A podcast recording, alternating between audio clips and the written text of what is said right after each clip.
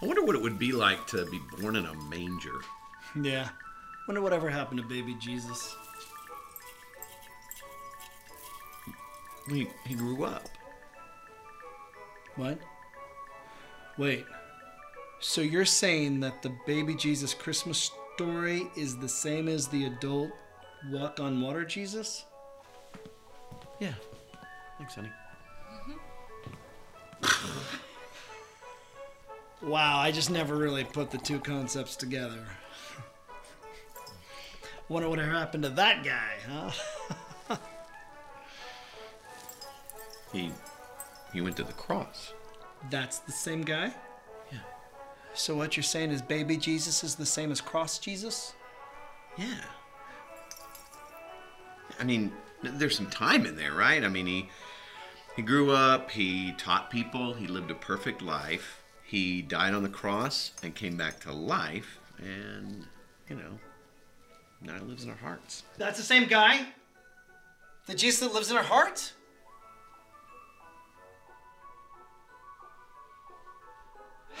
Okay, I was really. Oh, wow. Okay, I never really put all those guys together, you know? Only one guy. I tell you this. Here's an idea. Maybe we stop just making Christmas all just this once a year isolated thing, but we make it an ongoing story about the salvation in our hearts and lives.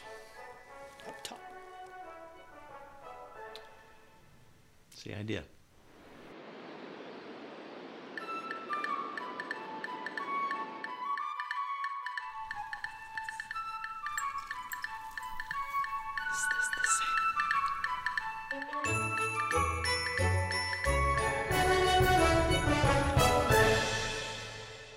My favorite part when he goes, Wait, all three guys? No, the same guy. Hey, I'm so excited about the Christmas season. Are you? Are you excited about it? Um, I spent my Thanksgiving holiday in Hattiesburg, Mississippi with my kid, uh, both of my kids, their, their mates, and my five grandchildren under the age of four. So I heard a little bit about Christmas over Thanksgiving, a little bit. And in fact, we started getting into a conversation about what made Christmas magical. And so I want wherever you, whichever service you're in, wherever you're sitting, on three, we're, you're going to yell out, what, what is the one thing that makes, uh, that makes Christmas special for you? One, two, three. Jesus! I see I got a church guy up here on the front row. Says, I don't know what he's asking, but the answer is Jesus. You know, if you were to talk to my grandkids, they would say presents, they would say uh, a tree, Santa Claus, they would talk about that part of Christmas, right? I grew up that way. I grew up in a denomination that not only didn't celebrate Christmas, but we were taught that if you celebrated Christmas as Christ's birthday, you were outside of Scripture. That's a whole other message. So that's why, by the way, Christmas Eve is such a big deal to me. We never got to celebrate the birth of Jesus on Christmas Eve. I hope you'll be with us this Christmas Eve. I hope you'll grab some invites even today and start thinking about your friends you're going to invite. But then there are others of us who grew up in church and we grew up around the Christmas story, the birth of Christ story. And so we scream like Johnny, Johnny Church Boy here on the front row, it's about Jesus, right? And if I said to you that, well, obviously Christmas is about Jesus, but tell me more, most of us would go, well, it's about wise men, it's about shepherds, it's about a baby in a manger, it's about a teenage Jewish peasant girl saying yes to Jesus.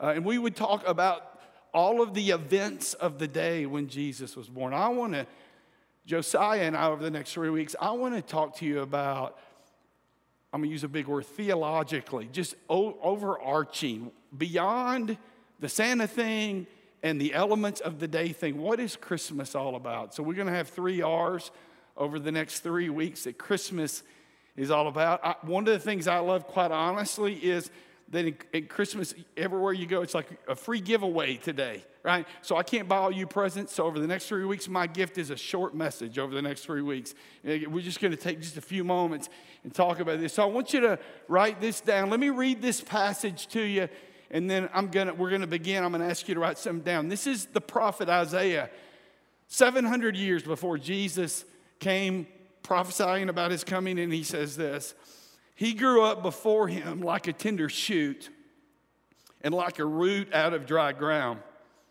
He had no beauty or majesty to attract us to him, nothing in his appearance that we should desire him.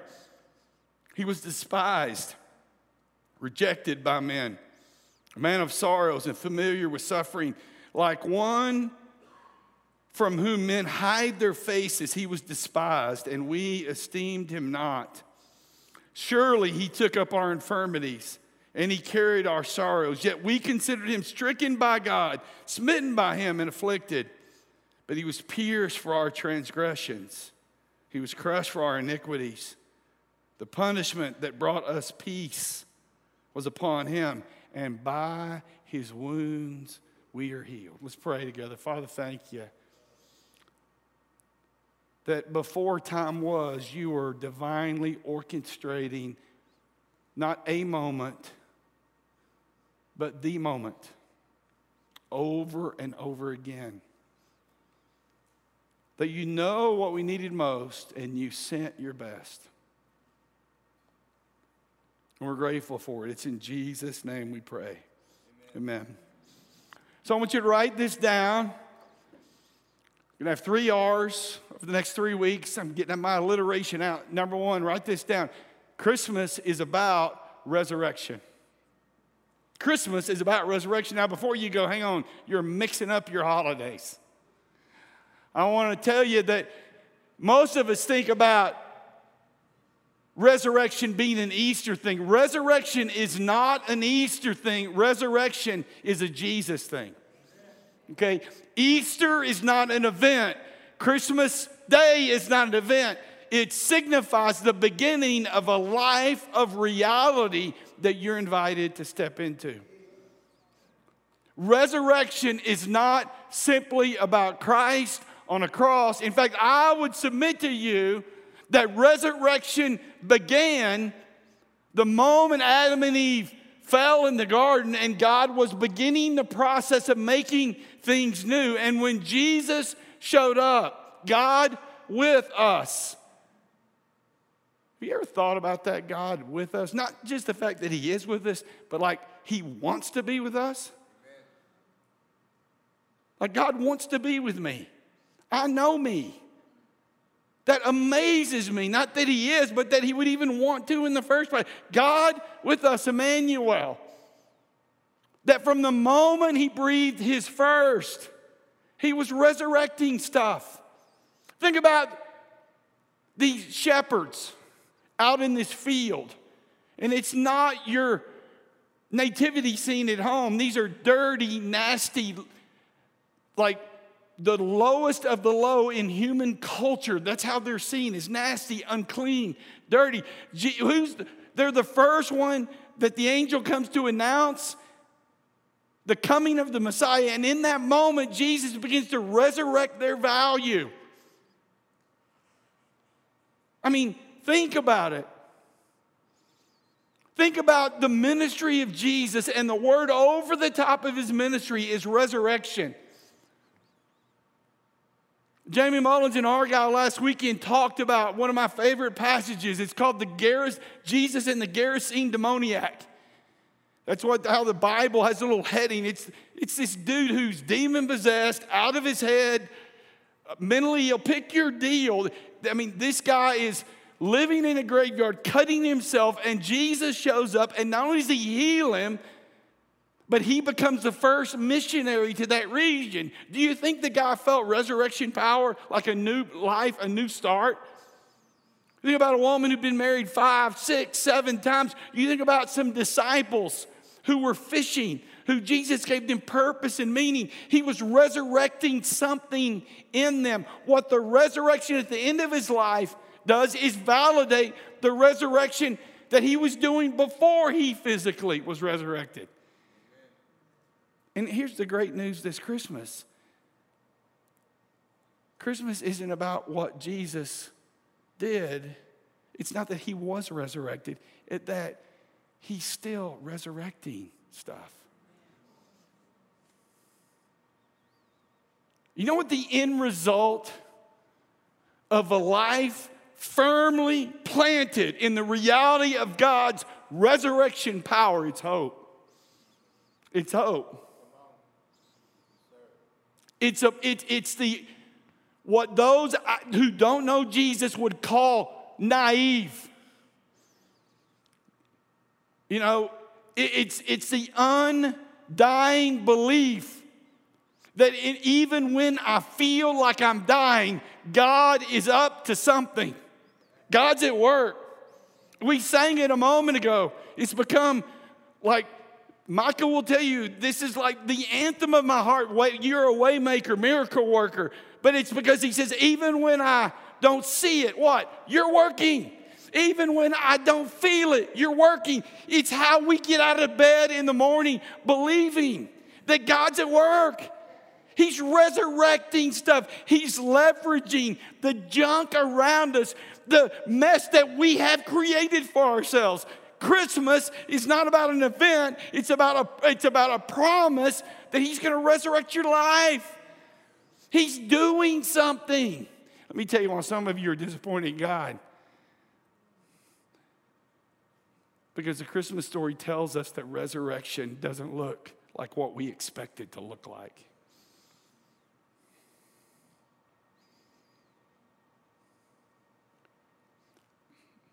Like the reality that nobody wants to talk about is that God always promises resurrection. And it's always what we need, and sometimes it's what we want. Sometimes his resurrection, promise, and power comes wrapped in the hardest of seasons of our lives. Sometimes this promise of resurrection power that Jesus brought is from his first breath, he begins to resurrect. He seals the deal.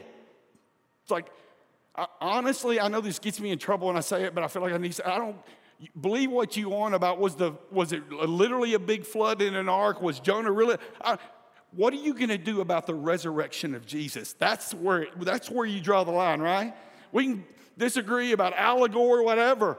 You think you're right, and I think I'm right, but it, none of it matters if Jesus wasn't really resurrected. Because he was resurrected, then everything he said about you is true. And so, what does that mean? That means even when you don't see it, he's working.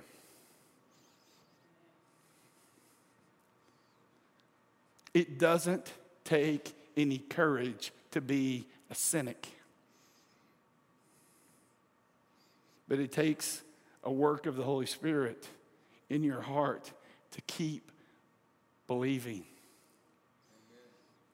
to take one more step when you don't believe that there's another step left in you.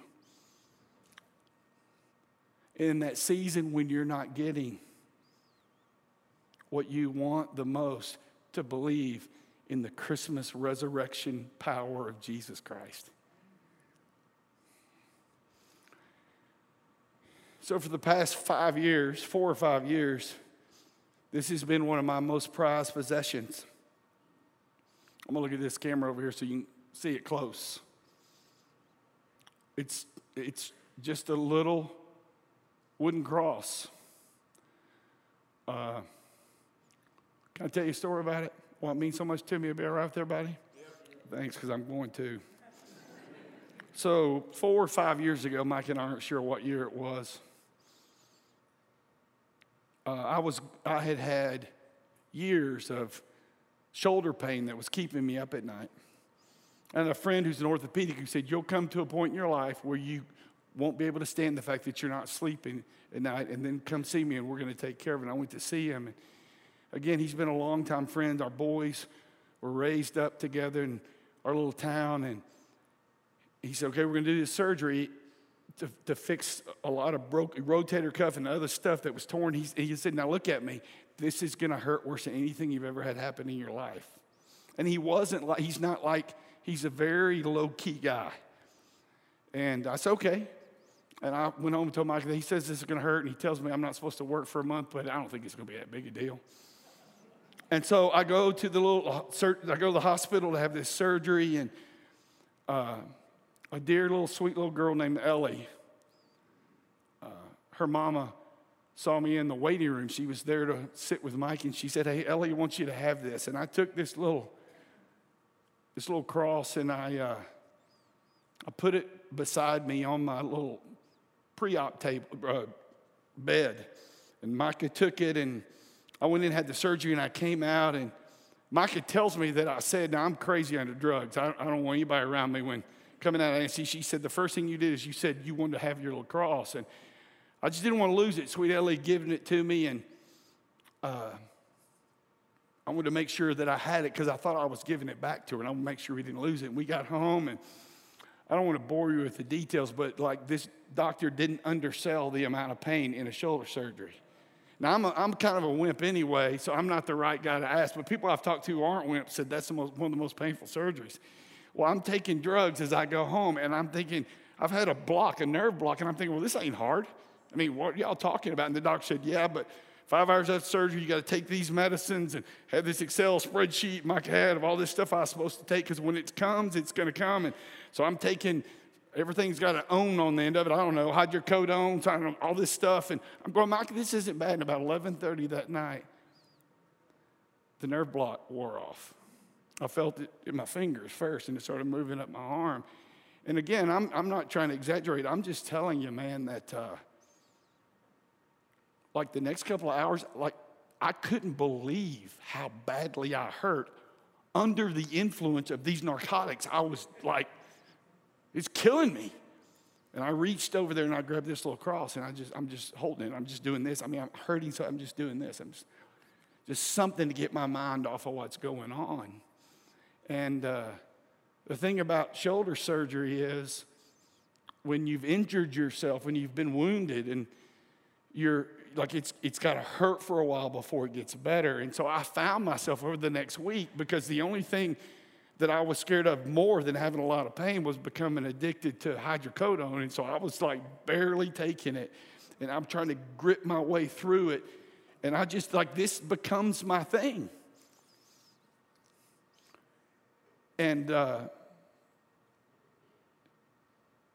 and so I say to my friend, hey, I know Ellie wants her little cross back. She said, Oh, no, that's for you. She bought this for you because she feels like her little cross, just like this, is what got her through the hell of the last few years of her life. See, what you don't know is sweet little Ellie, this little elementary school girl with this beautiful smile woke up one morning and her 40 something year old daddy had had a heart attack and died in the middle of the night. And three little kids are facing the rest of their, their days, missing their daddy, with a mama who's fighting through it herself. And as she was seeing a counselor who was helping her begin to deal with some of this grief, the counselor gave her one of these, and this became one of the lifelines for her. And when I began to understand, not that this was something I, I knew the story, but something I was borrowing, but something she was giving to me. And as I kept looking at it, I thought about how much this, why it means so much to me. It's not just because Ellie gave me one, it's because this represents. And some of you are young, and I used look at me and just trust this old man. Like, what I just told you represents what's going to happen in your life. You're going to get wounded, you're going to get hurt, and it's going to get harder before it gets easier. And sometimes all you can do is hang on to the reality of a baby born in Bethlehem who lived a sinless life, who died an unjust death, and who on the third day was risen again, whose life was punctuated by the reality of his resurrection power. And if you hang on to it, you're believing that out of your pain, some healing's gonna come. That out of this hard moment that you find yourself in, alone in a holiday season, This is the moment in time when those of you who don't feel like you have much, it gets amplified in this season. Those of you who have struggles in this season because you're estranged from your kids.